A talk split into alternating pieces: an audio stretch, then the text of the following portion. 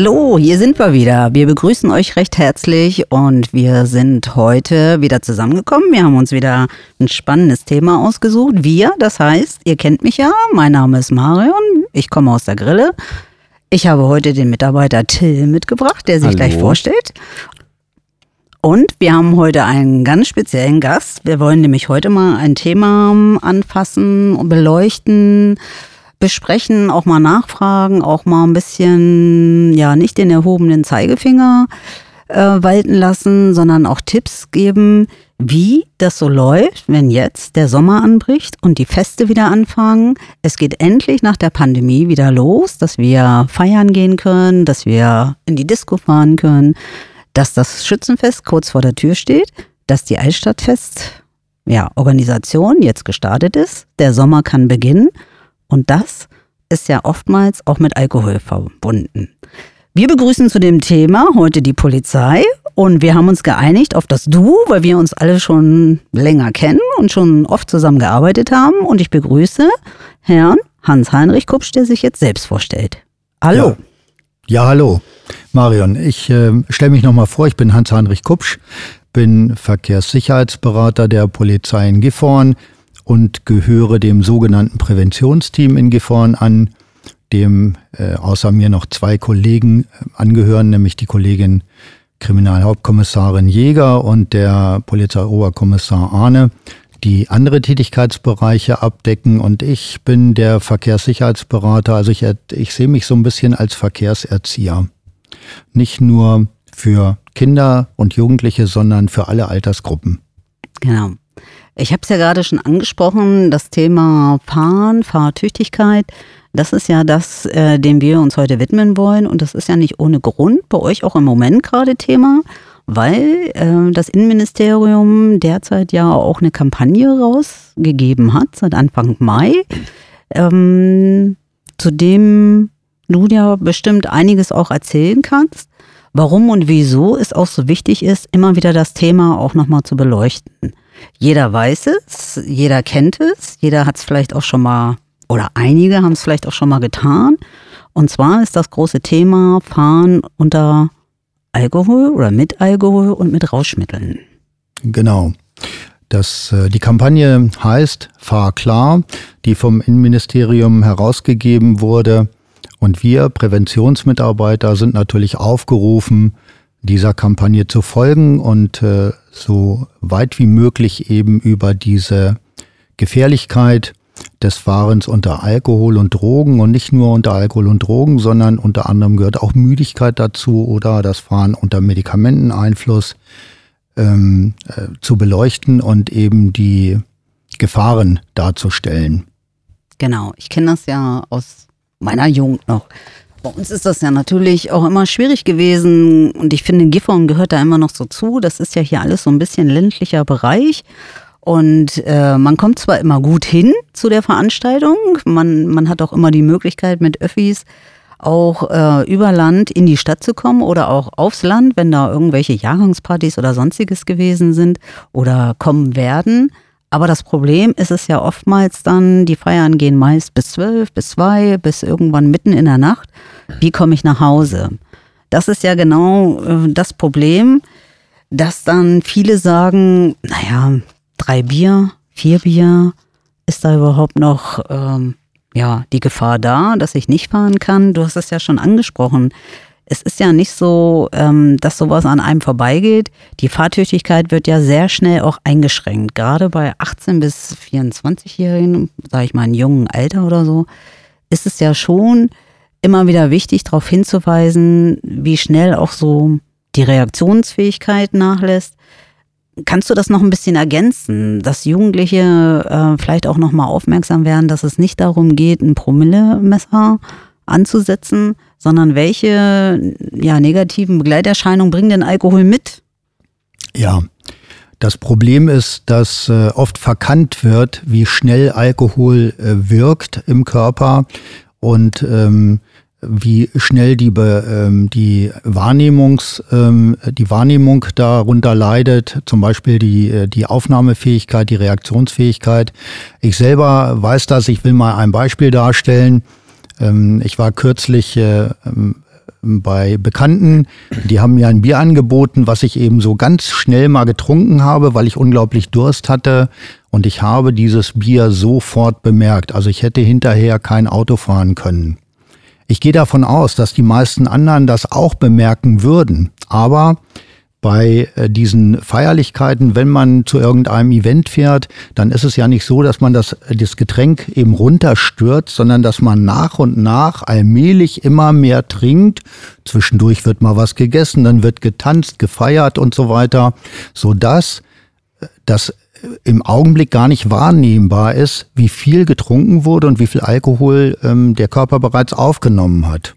Das merkt man dann erst oft später, Viele merken das, wenn sie einen Raum verlassen und plötzlich nach draußen kommen, dass sie so einen richtigen Schock erleben.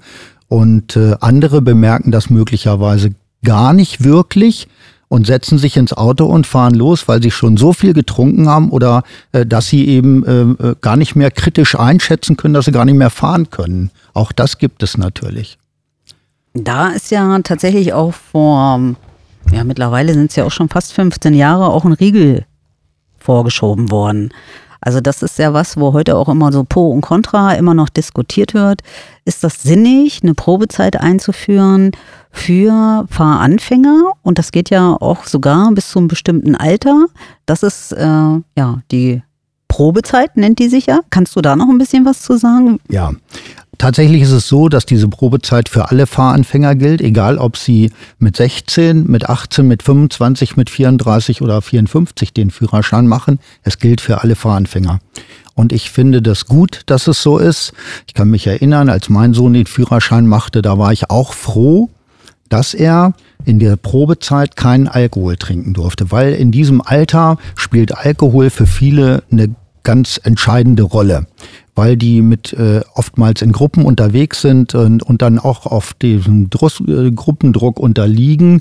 Ähm, wenn du da nicht mittrinkst, dann bist du ein Loser, was natürlich nicht der Fall ist. Aber insofern finde ich es gut, dass ähm, Fahranfänger eine Probezeit haben, insbesondere junge Fahranfänger. Tatsächlich ist es so, dass sie innerhalb der Probezeit keinen Alkohol trinken dürfen. Also alles, was Das heißt also wirklich 0,0.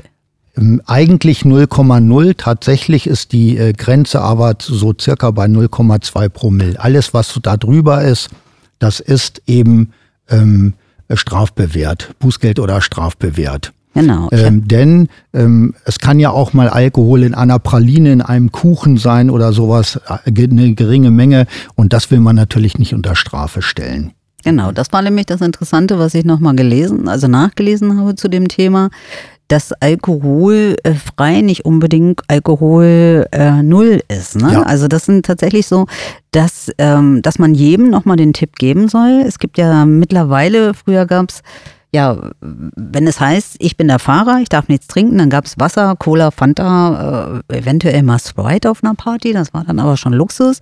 Mittlerweile ist ja wirklich diese Palette der alkoholfreien, so heißt es ja immer, riesig groß. Und was mich wirklich überrascht hat, ist, dass in vielen ein gewisser äh, Prozent immer noch an Alkohol äh, drin ist auch. Mhm. Dass das gar nicht so ist, wie man immer denkt, oh, ich trinke ein alkoholfreies Bier und wenn ich davon dann aber 10, 15 trinke, äh, zeigt das trotzdem an. Also wenn ich dann eventuell mhm. in eine mhm. Verkehrskontrolle kommen würde, wäre das nicht bei 0,0, wie man womöglich Irrtum halber vermuten würde. Das habe ich mich ne? auch immer gefragt, wenn man sich jetzt so eine ganze Kiste alkoholfreies, weiß nicht, irgendeine Marke reinzieht, äh, ob man das so dann nachweisen kann direkt danach. Ja, also da, schon, ne? Ja, vermutlich wird da eine geringe Menge Alkohol vorhanden sein, um eben auch dem Geschmack, sage ich mal, gerecht zu werden. Mhm. Ähm, aber wie gesagt, in der Probezeit ab 0,2 äh, Promille ist man im kritischen Bereich.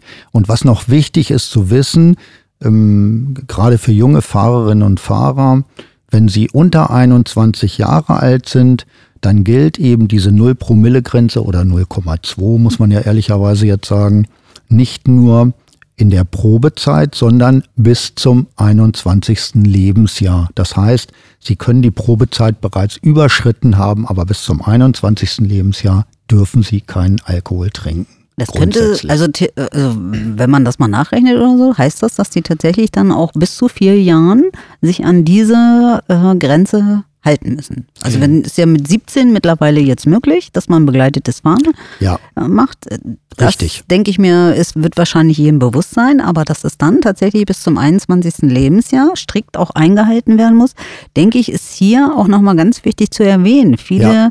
Glauben dann womöglich, na gut, mit 17, da fährt Mama noch mit oder Papa oder die begleitende Person, dann habe ich ja ein Jahr schon rum, dann, dann fahre ich noch ein Jahr, reiß mich so ein bisschen zusammen, aber dem ist ja, das stimmt ja dann so gar nicht. Das stimmt so nicht, ganz genau.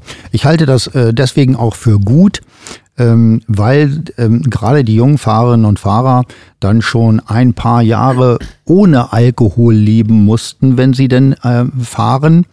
Und äh, ich glaube, das verinnerlicht man dann auch ein wenig, sodass das eine ganz Selbstverständlichkeit wird irgendwann.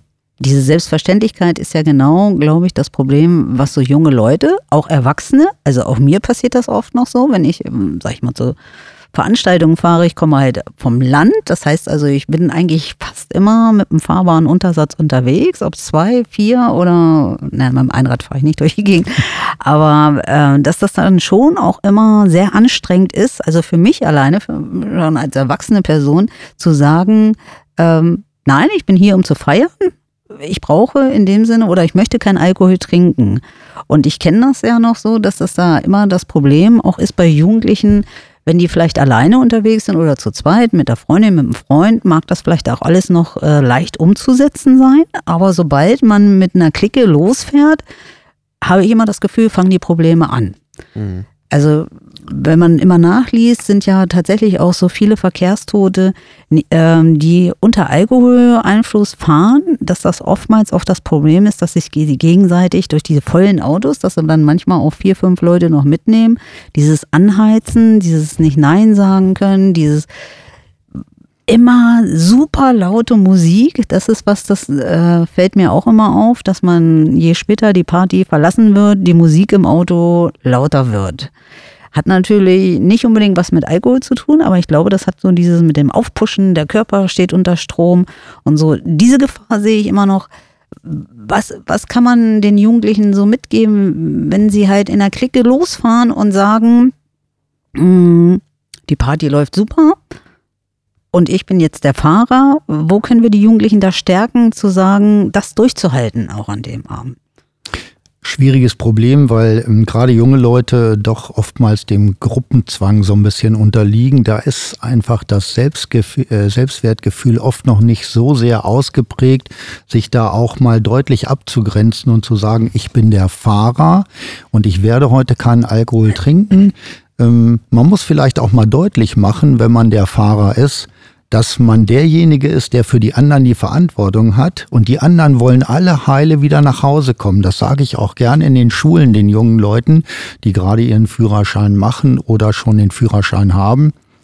Leute, denkt daran, ihr habt die Verantwortung für die anderen und ich sage den anderen auch, wenn ihr mit dem mitfahrt, dann heizt den nicht an, sondern lasst den fahren, so wie er fährt. Ja, ganz im Gegenteil, sondern achtet eher darauf, wenn der sich selbst überschätzt, den runterzuholen und nicht noch aufzupuschen.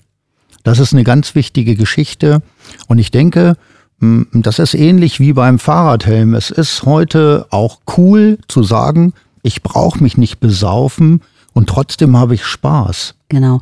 Wir haben im Vorgespräch, sind wir ganz kurz ähm, darauf gekommen, dass ich auch die Erfahrung gemacht habe, wenn ich so Berichte lese oder die ganzen Unfallstatistiken mir anschaue, dass man tatsächlich immer wieder nachlesen kann, dass der Fahrer ein volles Auto hatte und diesem Fahrer oftmals nichts passiert, aber der Beifahrer, der Beifahrerin, alle, die, die hinten sitzen auf der Hinterbank, oftmals ähm, ja tödlich verunglücken, nicht mehr diesen Unfall überleben.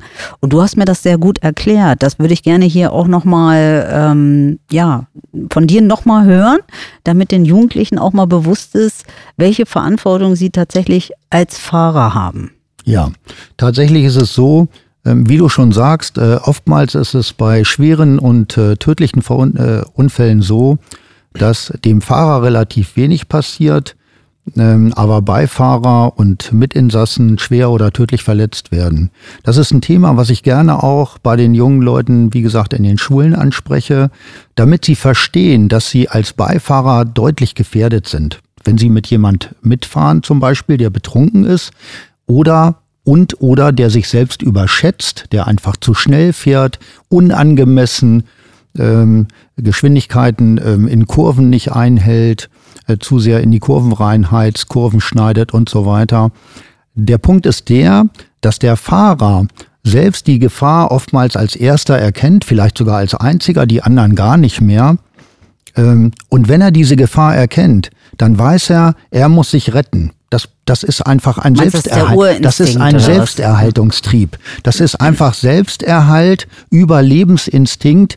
Wenn der sieht, mein Fahrzeug bricht aus, dann lenkt er. Dann lenkt er und zwar nicht bewusst, sondern er lenkt unbewusst hin und her, weil er nicht an den Baum prallen will. Und das Fahrzeug schert aus, dreht sich und äh, oft landet das Auto mit, dem mit der Beifahrerseite gerade quer mhm. am Baum. Und äh, diese Baumunfälle sind die äh, neben den ähm, Frontalzusammenstößen die verheerendsten Unfälle, die wir aufnehmen. Gerade wenn sie quer am Baum landen, dann haben viele oftmals keine Überlebenschance. Mhm. Also das ist ja das, was man tatsächlich auch immer wieder schockierend äh, dann oftmals montags in den Zeitungen liest. Also die meisten Unfälle passieren nat nicht natürlich, die passieren Freitag nachts, habe ich gelesen. Also nun, dass das natürlich immer den Effekt hat, weil da die Partys stattfinden, da mhm. auch irgendwie immer was los ist und immer so sagt es die Statistik, zwischen 24 und 7 Uhr morgens. Das hat natürlich auch Gründe, wo ich immer sage, ähm, übermüdet, laute Musik, unkonzentriert. Der Fahrer mm, sagt, indem der auf der Party war, ich trinke keinen Alkohol.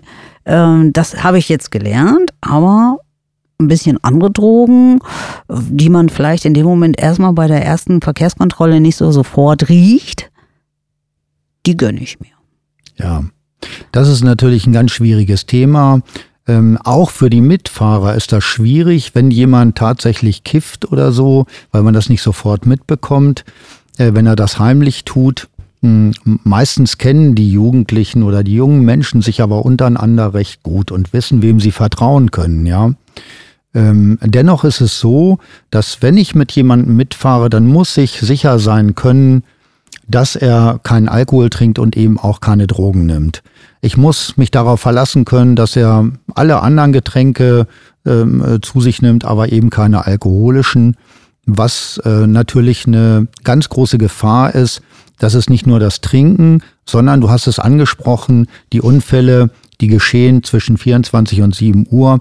Ähm, ich sage immer, die geschehen ja nicht, sondern richtig muss es heißen, die werden verursacht, mhm. weil sie tatsächlich verursacht werden Stimmt. und nicht äh, durch technische Mängel oder sonst was, ja. sondern sie geschehen, sie, sie werden verursacht, weil wir Fehler machen. Menschliches ja? Versagen. Genau, menschliches Versagen. Deswegen ähm, haben wir Unfälle zu verzeichnen. Und ähm, jetzt habe ich, ähm, ich sage auch den jungen Leuten immer, auch als Beifahrer, achtet darauf, wie der Fahrer fährt. Achtet auch darauf, ob der Fahrer wach ist. Mhm. Ich warne immer davor, sich ins Auto zu setzen, den Kopf zur Seite zu legen als Mitinsasse und zu sagen, ich penne jetzt, mhm. bis der mich nach Hause gefahren hat. Ich äh, gebe immer den Rat, mindestens der Beifahrer vorne der sollte immer einen Blick auf den Fahrer haben. Wenn der Fahrer zum Beispiel dauernd gähnt, sich die, Eigen, äh, die Augen reibt, ja, ähm, oder sonst irgendwelche Anstalten macht, die auf Müdigkeit hinweisen, was natürlich noch dazu kommt, ne, wenn man morgens mhm. um vier nach Hause fährt, dann sollte man den Fahrer darauf aufmerksam machen und sagen, fahr an die Seite halt an, lass uns Pause machen. Das ist nämlich eine tödliche Gefahr, wenn der Fahrer einschläft. Ja. Und die ja. anderen merken es nicht mal. Ja, die Kampagne sagt ja auch ganz klar, egal welche Drogen, Alkohol, Medikamente, sonstige Drogen, gehören einfach nicht äh, hinter Steuer. Das genau. ist auch was, das wir immer noch mal wieder erwähnen ähm, wollen. äh, du hast das ja vorhin schon mal kurz angesprochen. Wir sind ja nicht nur hier, dass wir den Jugendlichen das erzählen wollen. Äh, du bist ja auch ganz praktisch unterwegs. Also es ist ja äh, was, wo man sagt, präventive Arbeit. Wir warten ja nicht darauf, dass wir hinterher, wenn die Unfälle ähm, passiert sind, nein, ich soll ja sagen, die sind ähm, verursacht wurden. Wir wollen ja, dass wir vorher die Leute nochmal mitnehmen, darauf aufmerksam machen und Alternativen bieten wollen. Und was ich äh, wirklich gut finde, was ich ja auch weiß von dir, dass du ab Klasse 10 in den Schulen viel unterwegs bist, um das Thema anzusprechen und den Jugendlichen vor der Disco, vor, vor dem Besuch der Party, vor, vor den bestehenden Schützenfesten, die jetzt kommen, auch nochmal zum Nachdenken anzuregen und ähm, ja, das abzustimmen. Und was mir immer wichtig ist, dass man immer sagt, äh, viele fahren los, alle fahren los und es ist eigentlich auf der Party noch nicht geklärt, wer der Fahrer ist. Ja, ganz großes Thema, ganz ja. genau. Also tatsächlich ist es so, ähm, auch wenn ich in den Schulen ähm, Verkehrserziehung betreibe, gerade ab der zehnten Klasse bei den jungen Kraftfahrerinnen und Fahrern, da sage ich dann immer, ich bin, ich will hier nicht den, den großen Lehrer machen, ja. Deswegen bin ich nicht hergekommen, sondern ich sage denen immer, Leute, ich war mal genauso jung wie ihr. Und ich weiß ganz genau, welche Gefahren auf junge Leute im Straßenverkehr warten, weil ich selber Situationen erlebt habe, die ich nie wieder erleben wollte. Aber und das sage ich auch deutlich, ich habe Glück gehabt und habe es überlebt. Ich habe Glück gehabt, dass ich nie einen Baumunfall hatte. Aber es war eben auch Glück, mhm. denn ich bin auch geheizt. Das Einzige, was ich nie getan habe, und das sage ich auch, ich habe nie getrunken oder Drogen genommen, wenn ich Auto gefahren bin. Aber alles andere kenne ich. Und ähm, deswegen kann ich aus eigener Praxis, aus eigener Wahrnehmung, äh, privater Wahrnehmung und insbesondere natürlich aus beruflicher ähm, äh, Wahrnehmung äh, sagen, wie schlimm das ist, wenn man morgens um drei die äh, jungen Leute da tot im Auto sieht, ja, die gerade auf dem Weg nach Hause sind. Und wenn wir dann Todesnachrichten überbringen müssen, den Eltern. Ja. Wenn wir da vor der Tür stehen, selbst mit gesenktem Kopf, dann wissen die Eltern schon, warum wir da sind. Ähm, und deswegen gebe ich den jungen, jungen Leuten natürlich mit auf den Weg, Leute, wenn ihr, wenn ihr in Gruppen mit dem Auto irgendwo hinfahrt, dann klärt doch bitte vorher ab, wer zurückfährt. In der Regel wird es wahrscheinlich auch derjenige sein, der hinfährt. Wenn das aber nicht so ist, dann sollte man das nicht irgendwann klären im Laufe des Abends, dann ist es schon zu spät, weil alle schon was getrunken haben. Da ist es einfach zu spät.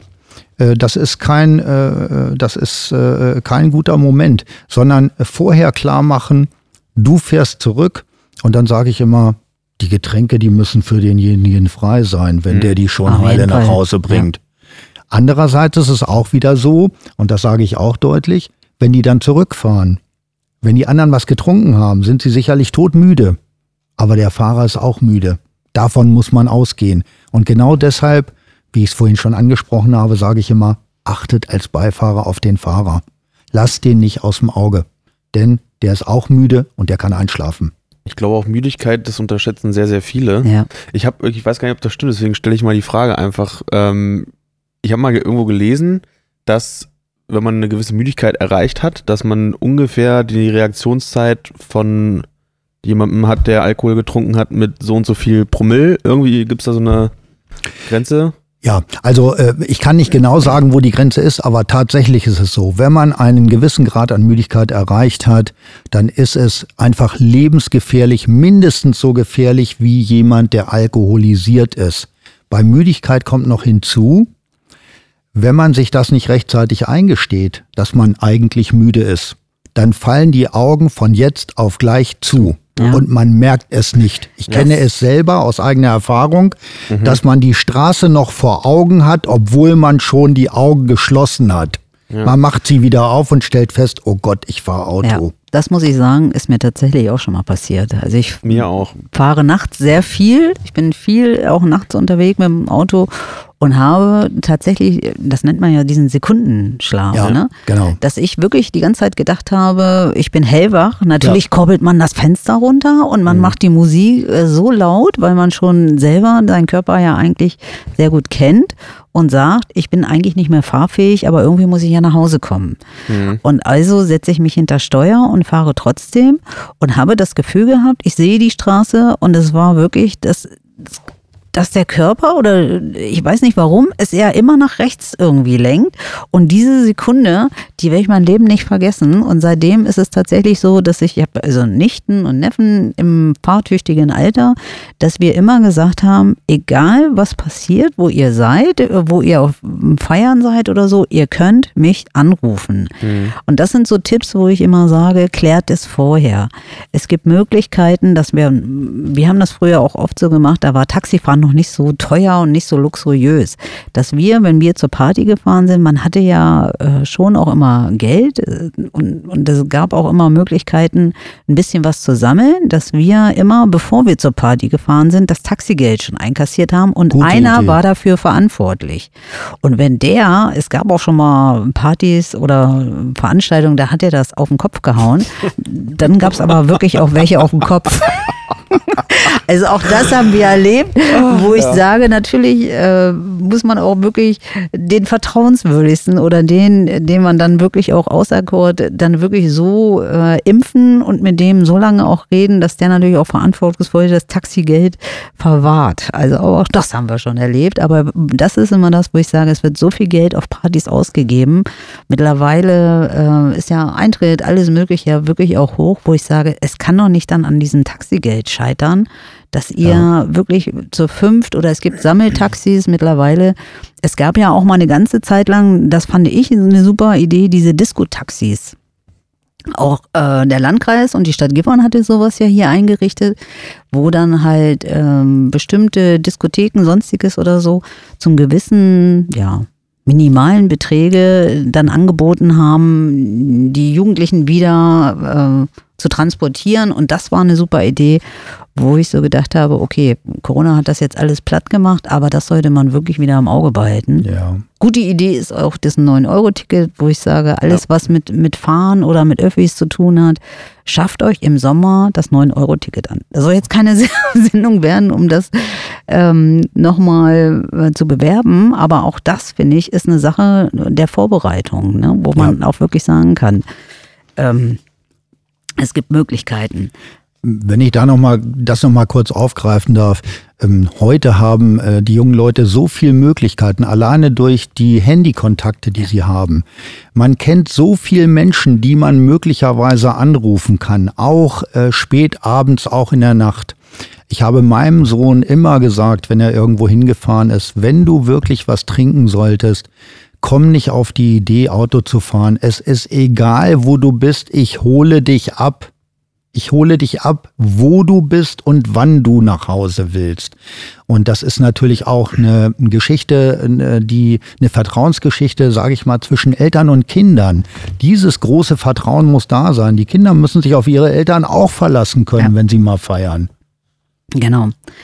Ähm, wir sind ja auch nochmal darauf eingegangen im Vorgespräch, dass wir gesagt haben, okay, jetzt sind die Jugendlichen auf der Party. Was heißt nicht nur Jugendliche? Ich denke, wir ja. können ja allgemein sagen, man ist unterwegs, man hat Alkohol getrunken und sagt, okay, Auto lasse ich stehen, aber überall stehen ja diese geilen E-Scooter rum.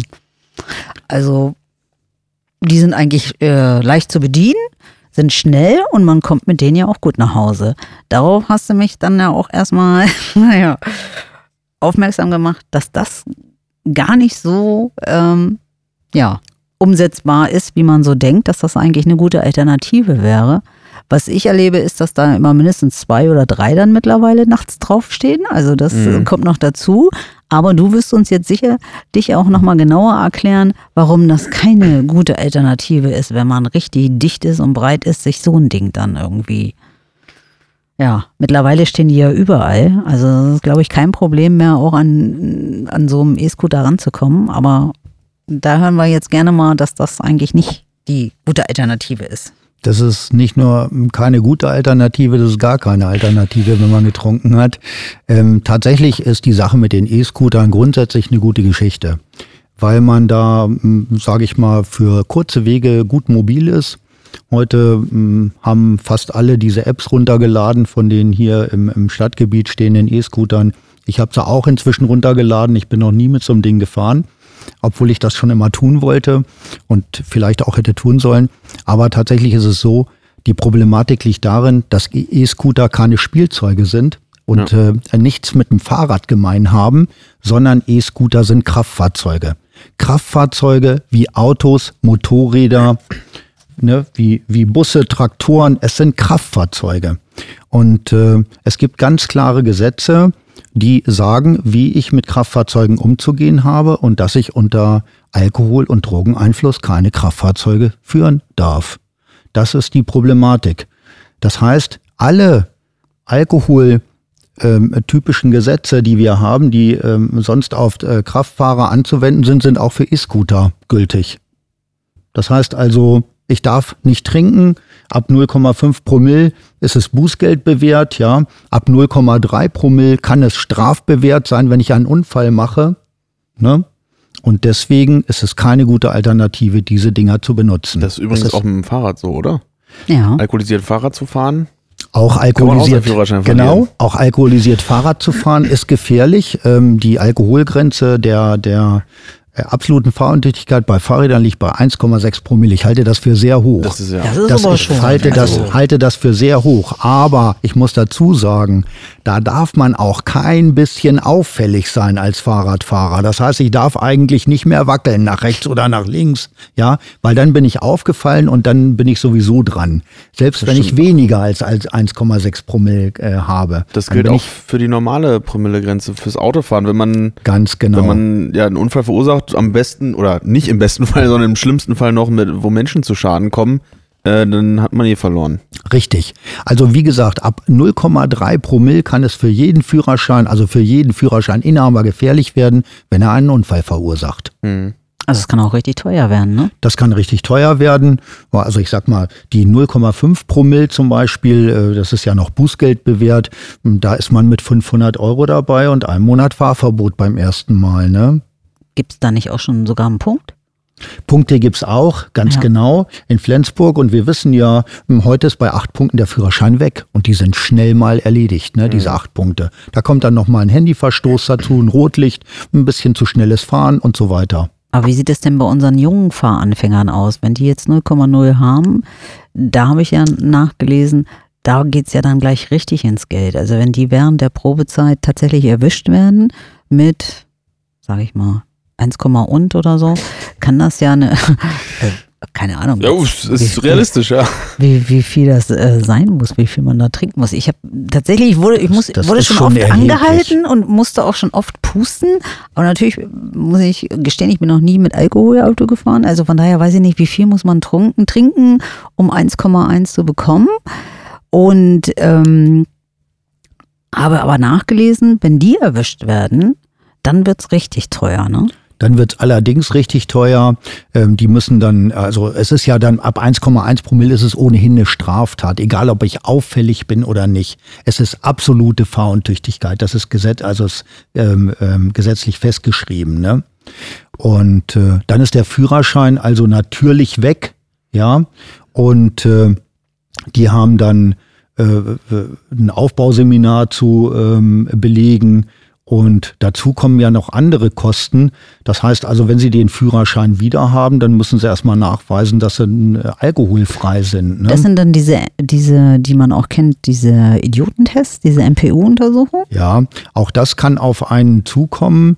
Ähm, auf alle Kraftfahrer, die über 1,6 Promille haben, kommt eine MPU mit absoluter Sicherheit zu.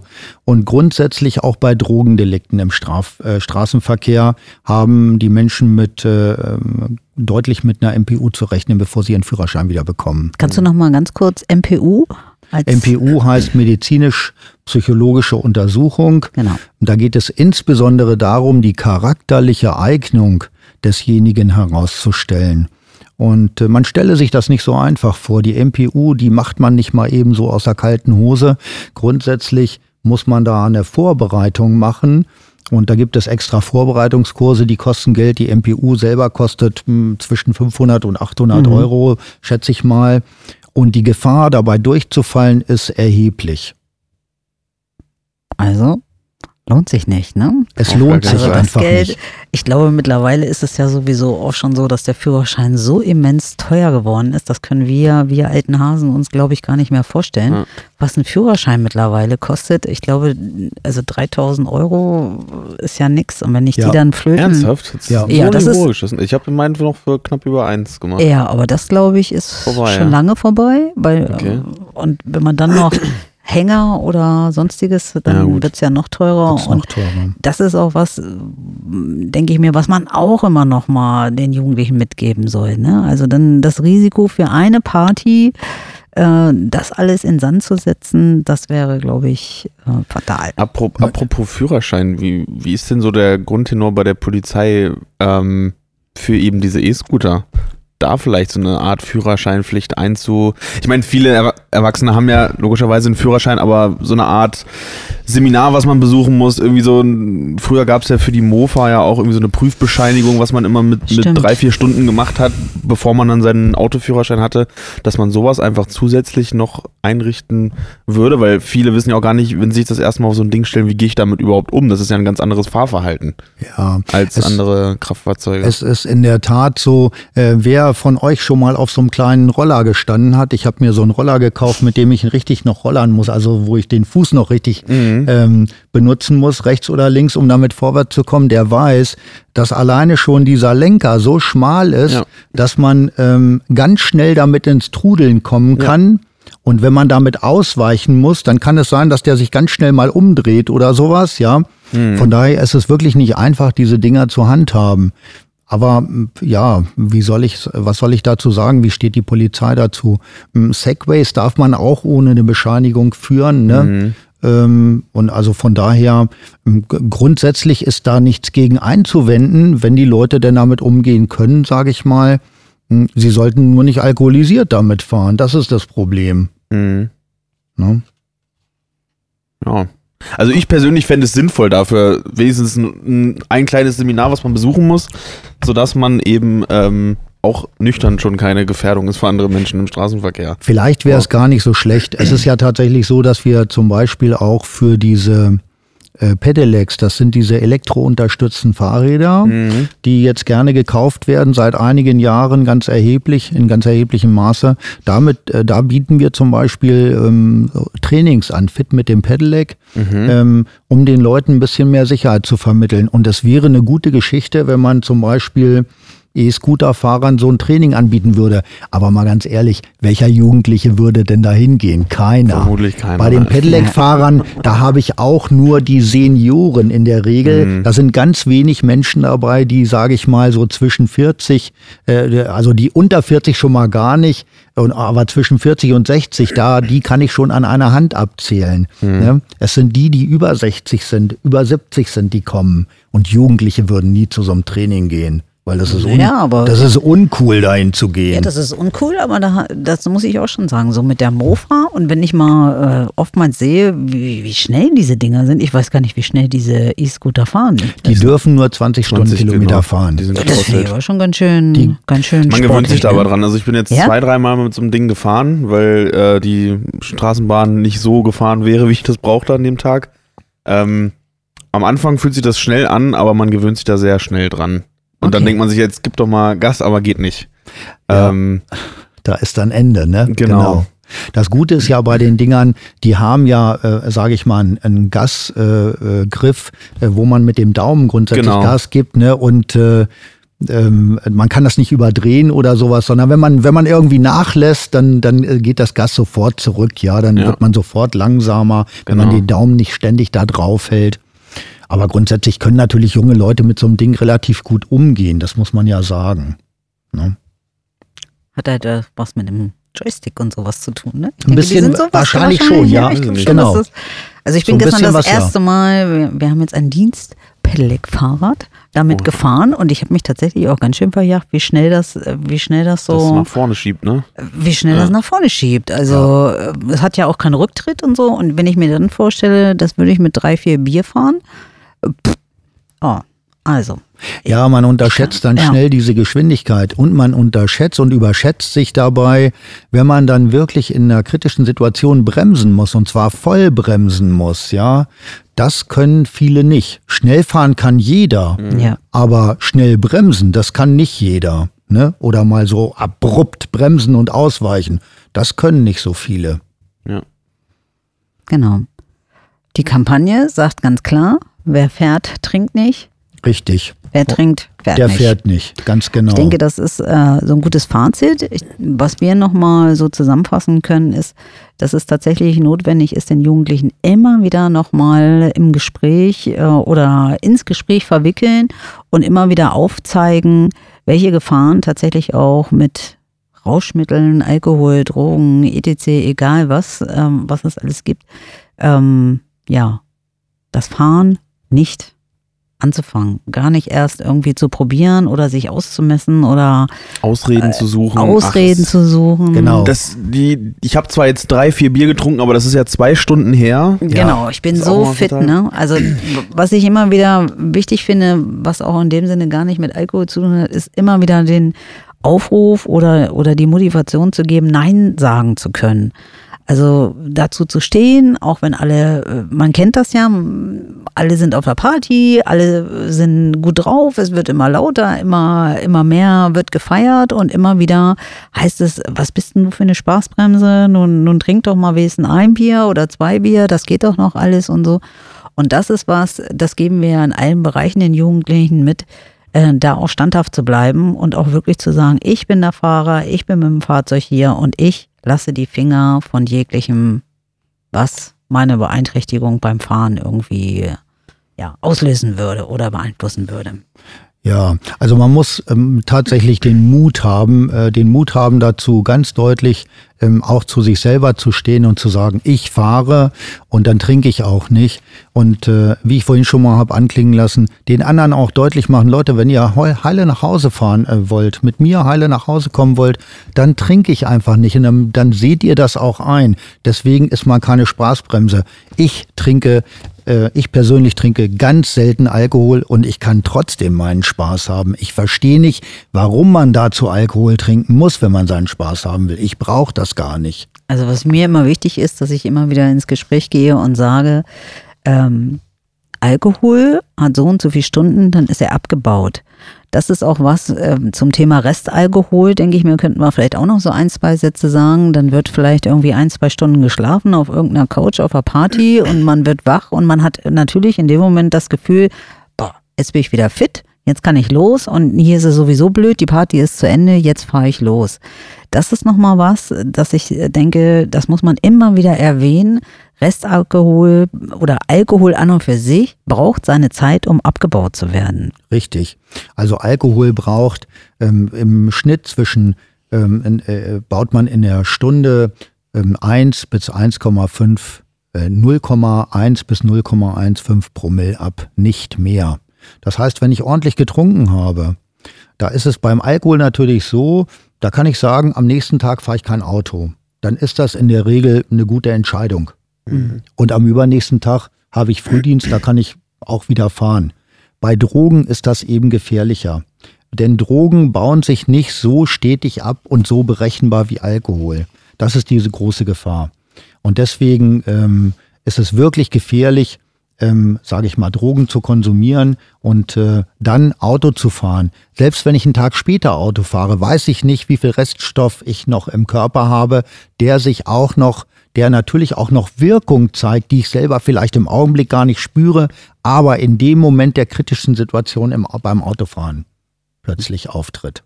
Also das ist auch was, was ich auch immer wieder äh, im Gespräch erlebe, dass das keinem so richtig bewusst ist, wie lange man andere Rauschmittel noch nachvollziehen kann. In, also wenn es ganz mhm. hart kommt mit irgendwelchen Haarproben, Blutproben, etc., ähm, dass viele immer denken, na, ich habe gestern gekifft, morgen ist alles gut. Dem ist leider nicht so. Das wundert mich immer wieder, äh, wie unwissend viele darüber sind und auch, dass sie ihren, ihren Führerschein auf Probe auch in Gefahr bringen, dass sie denken, es geht immer nur um 0,0 äh, Promille, dass das ähm, ja nicht das Einzige ist, was man sein lassen sollte, wenn man Auto fährt. Ganz genau. Deswegen, äh, Drogen sind im Straßenverkehr überhaupt nicht erlaubt. Beim Alkohol haben wir ja die Problematik, dass Alkohol eine gesellschaftlich anerkannte, ein anerkanntes Rauschmittel ist, was, ähm, was man durchaus konsumieren kann. Man darf ja sogar damit fahren. Ne? So sagt das Gesetz ja. Man mhm. darf damit fahren, solange nichts passiert. Bei Drogen ist es anders.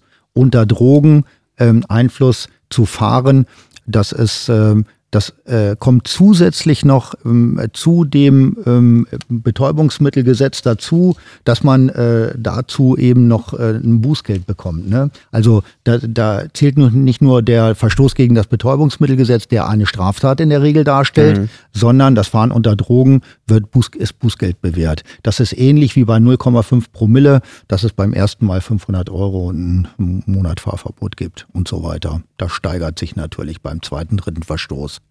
Und die große Gefahr ist, je öfter man solche Verstöße begeht, die als A-Verstöße ähm, äh, gerechnet werden, also das sind schwere Verstöße gegen äh, verkehrsrechtliche Vorsch äh, Vorschriften, umso eher ist man, äh, läuft man Gefahr, eine MPU machen zu müssen.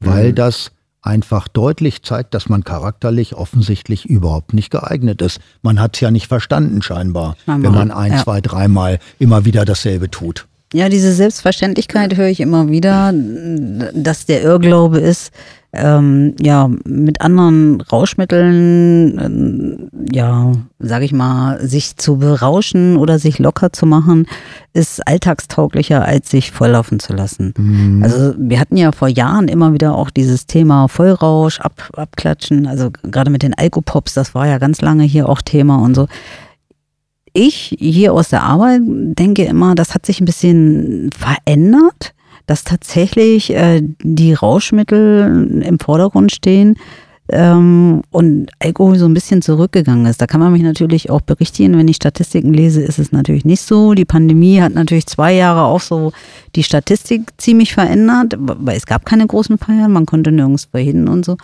Ich kann immer nur sagen, ähm, für mich ist das Thema wichtig, darauf hinzuweisen, dass man ähm, ja zu sich stehen soll, dass man die Kampagne sagt ja auch immer wieder, äh, sei du selbst, pass auf dich auf ja. und, und, und steh dazu. Und ähm, es gab so zwei Sprüche, die ich irgendwie gelesen habe, sei kein Arschloch, nämlich es gibt ja auch welche, die dann nüchtern bleiben, um betrunkene Mädchen dann abzuschleppen. Also auch das gibt es ja, ne, dass man sagt, oh, ich bin hier ganz nüchtern und so es geht darum, heimzufahren, die Leute. Und sicher heimzufahren, das ist für mich immer noch mal so wichtig, denen zu sagen, nutz das nicht aus, du bist der Fahrer und wenn du da Betrunkene hast, die du nach Hause fährst, hast du die, egal in welchem Zustand, sicher nach Hause zu fahren. Und ähm, ja, der andere Punkt, den ich immer noch mal so mitgeben will, ist tatsächlich auch, dass ähm, man trotzdem selber Spaß haben kann. Also ja, auch ohne natürlich. Alkohol. Dass man das wirklich auch bewusst erleben kann, so eine Feier und, und dass es ums Tanzen geht, dass es um Freunde treffen geht, das, was wir ja wirklich jetzt endlich wieder können. Und das sollte man sich nochmal bewusst machen. Und das würde ich gerne den Jugendlichen auch immer nochmal so mitgeben, dass es ums Feiern geht. Und ich finde, das muss nicht immer berauscht sein, weil sonst weiß das morgen gar nicht mehr, was ich gefeiert habe. Ganz genau. Viele wissen wirklich nicht mehr am anderen Tag, ähm, äh, was sie getan haben. Manche sehen sich dann irgendwo in einem WhatsApp-Chat oder so wieder, ja, wie sie betrunken irgendwo in der Gegend rumliegen oder sich eben, äh, sage ich mal, äh, erbrochen haben, ja, über sich selbst oder über den Tisch. Äh, ich glaube, das ist äh, ein Erlebnis, was man nicht unbedingt braucht. Und äh, wie du schon sagst, es geht darum zu feiern, es geht darum, es geht darum, Spaß zu haben. Und das kann man auch ohne Alkohol. Ähm, und wenn ich eben Kraftfahrzeuge führe, dann fahre ich eben auch nicht, ja, beziehungsweise dann, dann, dann trinke ich auch keinen Alkohol, wenn ich Kraftfahrzeug führe oder wenn ich fahre, dann trinke ich eben nicht, ja.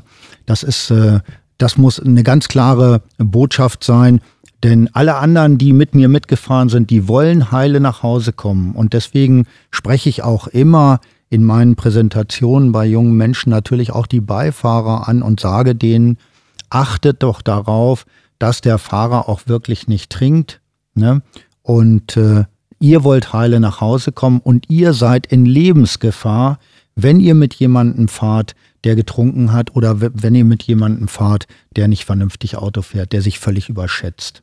Um das zu verhindern, sagt die Kampagne ja auch, dass verstärkt Verkehrskontrollen jetzt auch äh, durchgeführt werden. Ja. Was ich immer positiv finde, weil ich wirklich auch glaube, das macht auch nochmal Aufmerksamkeit. Präsenz, anhalten, kontrollieren, ja. äh, den Leuten oder auch den Mitfahrern, auch wenn ich nüchtern bin, nochmal zu sagen, ah, siehst du, es kann auch uns passieren, dass wir angehalten werden.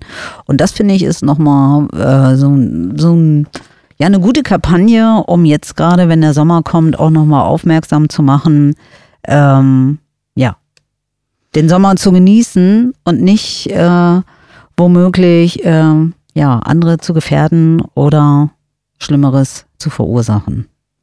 Wir sind als Polizei natürlich nicht unterwegs, weil wir betrunkene Fahrer von der Straße holen wollen.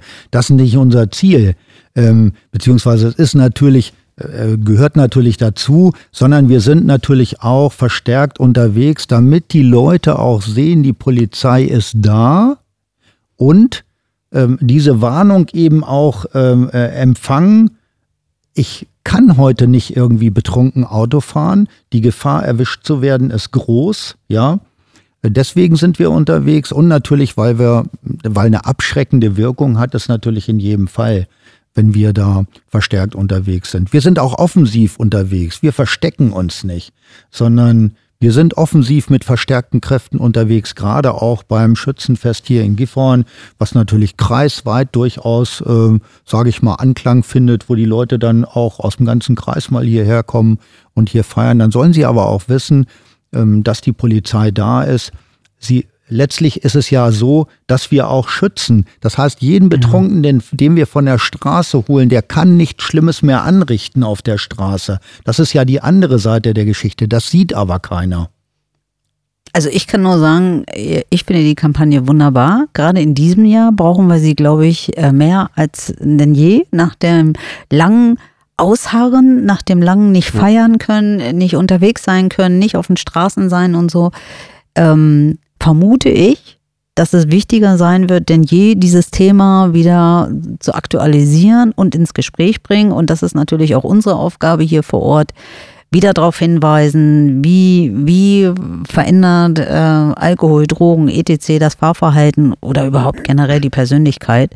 Und äh, deshalb bin ich dankbar, dass du heute hier warst, dass du mit uns nochmal das Gespräch geführt hast, ähm, dass alle sich auch nochmal äh, bewusst werden, dass wir hier nicht sitzen wollen und ähm, mit dem erhobenen Zeigefinger und du, du, du machen wollen, dass es uns darum geht, ähm, redet miteinander, weil auch das wurde ja ein bisschen verlernt die letzten zwei Jahre. Klärt es miteinander, sprecht miteinander, einigt euch und fasst das Thema an, egal wie unangenehm es ist, und dabei zu bleiben, zu sagen, ich bin heute der Fahrer, ich trinke nicht und Punkt. Ganz genau, ganz genau. Ähm, ich will dazu mal ein Beispiel nennen ähm, unsere, ich äh, stelle ganz gern in den ähm, in meinen Unterrichtseinheiten die Frage, was meint ihr, wie viel Prozent denn die 18 bis 24-Jährigen eben die jungen Fahrer in der Bevölkerung ausmachen? Und da kommen oft Zahlen von 20, 30, 40 Prozent. Das ist verschwindend gering. Die 18 bis 24-Jährigen, das sind sieben Jahrgänge, die machen acht Prozent in der Gesamtbevölkerung der Bundesrepublik aus. Mhm. Aber in der Statistik der Verkehrsunfälle, der tödlichen Verkehrsunfälle und der Alkoholunfälle, da tauchen sie zwischen 20 und 23 Prozent auf. Und das ist ein großes Problem. Das ist ein großes Problem. Deswegen müssen wir das Ganze anfassen. Wir müssen den jungen Menschen klar machen, dass Alkohol und Drogen gefährlich sind im Straßenverkehr und dass gerade diese sieben Jahrgänge erheblich gefährdet sind. Ich sage ja. immer, wenn ihr da raus seid aus diesen sieben Jahren, dann habt ihr ein ganz gutes Leben vor euch, wenn ihr das denn weiter so führt, ja. Wenn ihr weiterhin ohne Alkohol ähm, Auto fahren könnt und äh, weiterhin die Verkehrsregeln einigermaßen beachtet, dann habt ihr ein ganz gutes Leben. Aber in diesen sieben Jahren seid ihr erheblich in Gefahr. Das heißt ja generell auch so, die ersten 5000 Kilometer sind wichtig, um überhaupt erstmal seine eigene Fahrpraxis, Fahrsicherheit zu bekommen und Reaktionen alles sowas einschätzen zu können und so. Und 5000 Kilometer sind schon ganz schön viel, die man wirklich dann auch erstmal ableisten muss, um ja. überhaupt erstmal Fahrsicherheit zu bekommen. Ja. Egal. Ja. Also da geht es auch nicht um mit oder ohne Alkohol. Es geht generell darum, sich nicht immer zu überschätzen, sich nicht immer als der große King zu fühlen oder anderen was beweisen zu wollen. Ich finde, man sollte lieber beweisen, so geht's auch und so geht's besser und so sind wir alle dann auch auf einem guten Weg. Genau. Und man sollte bei sich selber bleiben und sagen, ich bin ich, ich bin so wie ich bin und wenn ich nicht trinke, dann trinke ich nicht. Akzeptiert, akzeptiert mich einfach. Ich kenne das von meinen ganzen Bekannten, die akzeptieren, dass ich nicht ja, trinke.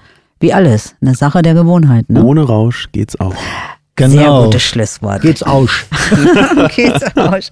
Ja, ich weiß nicht. Ich habe meine Karten soweit abgearbeitet. Ich weiß nicht, ob du noch irgendwas hast, was du äh, mitgeben willst, was du nochmal äh, als Schlusswort sagen möchtest. Mhm. Ansonsten, wir sehen, wie schnell die Zeit vorübergeht, wie schnell so eine Stunde in diesem Gespräch ist. Und ich denke, die Zeit sollten wir uns einfach nehmen, zukünftig halt auch mit Fahranfängern, egal mit wen, auf Partys etc., dieses Gespräch auch nicht scheuen und immer wieder anfassen.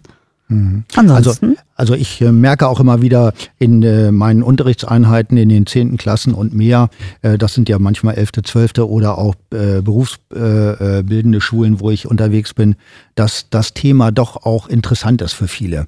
Ähm, es gibt natürlich auch ganz coole, die dabei weggucken und das belächeln, aber die meisten sind doch recht ähm, interessiert und ähm, äh, doch schon auch manchmal geschockt was ich Ihnen so erzähle, was so in der, was ich so in der polizeilichen Praxis erlebe.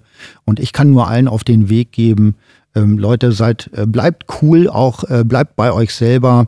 Und äh, es ist nicht unbedingt cool, betrunken zu sein, genau wie es nicht cool ist, bei den Kindern ohne Fahrradhelm zu fahren, sage ich mal, sondern es ist cool, wenn man eben sagt, ich bin so und ich bleib so. Ihr verändert mich einfach nicht, lasst mich sein, wie ich bin. Ja, also ich habe nichts mehr. Till, brennt dir noch irgendwas? Gerade keine, keine Frage, beziehungsweise nicht bezüglich des Themas. Ja, genau, dann, jetzt kommt's ja noch. Ach, jetzt kommt's ja noch. Jetzt kommt's ja noch. Jetzt kommt ja das, okay. äh, dass jetzt wir nochmal ein besonderes Runde. schnelle Runde machen. Ich habe mir auch während der ganzen Sendung jetzt hier auch ein paar Fragen überlegt. Ich habe jetzt so ja, sechs, wunderbar. sieben Stück. Sechs Stück habe ich. Dann fangt mal an. Ja, wir, wir, wir ähm, machen das so abwechselnd oder was? Ja. Ne? Das sind so entweder oder Fragen. Äh, brauchst auch keine Angst haben, die falsch zu beantworten kann man eigentlich nicht. Da wird auch nicht nachgefragt. Das sind einfach nur so ganz kurze, knackige Fragen. Und das Ganze nennt sich so.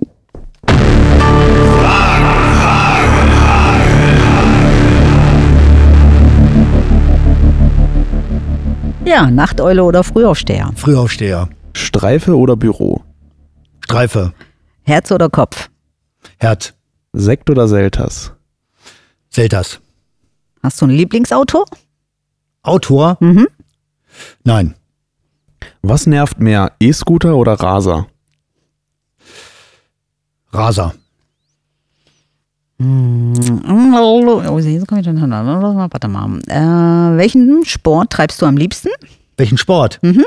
Fahrradfahren. Äh, Führerscheinpflicht für E-Scooter, ja oder nein? Nein. Okay. Welchen Song hättest du gerne geschrieben? Fällt mir nichts ein. Okay. Party oder Urlaub? Urlaub.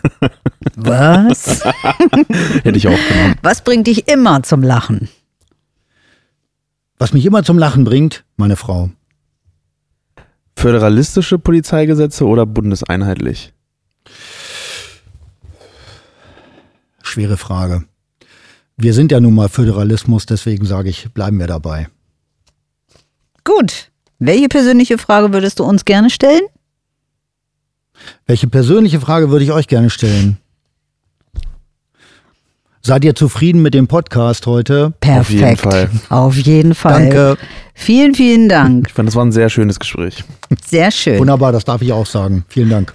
Ja. Euch beiden dann sind wir schon wieder durch. Wir haben es geschafft. Ich, ich schaffe schaff es immer wieder. Wir haben 59 Minuten, 54 Sekunden. Nee, es ist tatsächlich wieder punktgenau. Ich weiß oh, auch nicht, das haben wir drauf, das haben wir drin. Da, auf die Stunde genau. Auf die Stunde genau.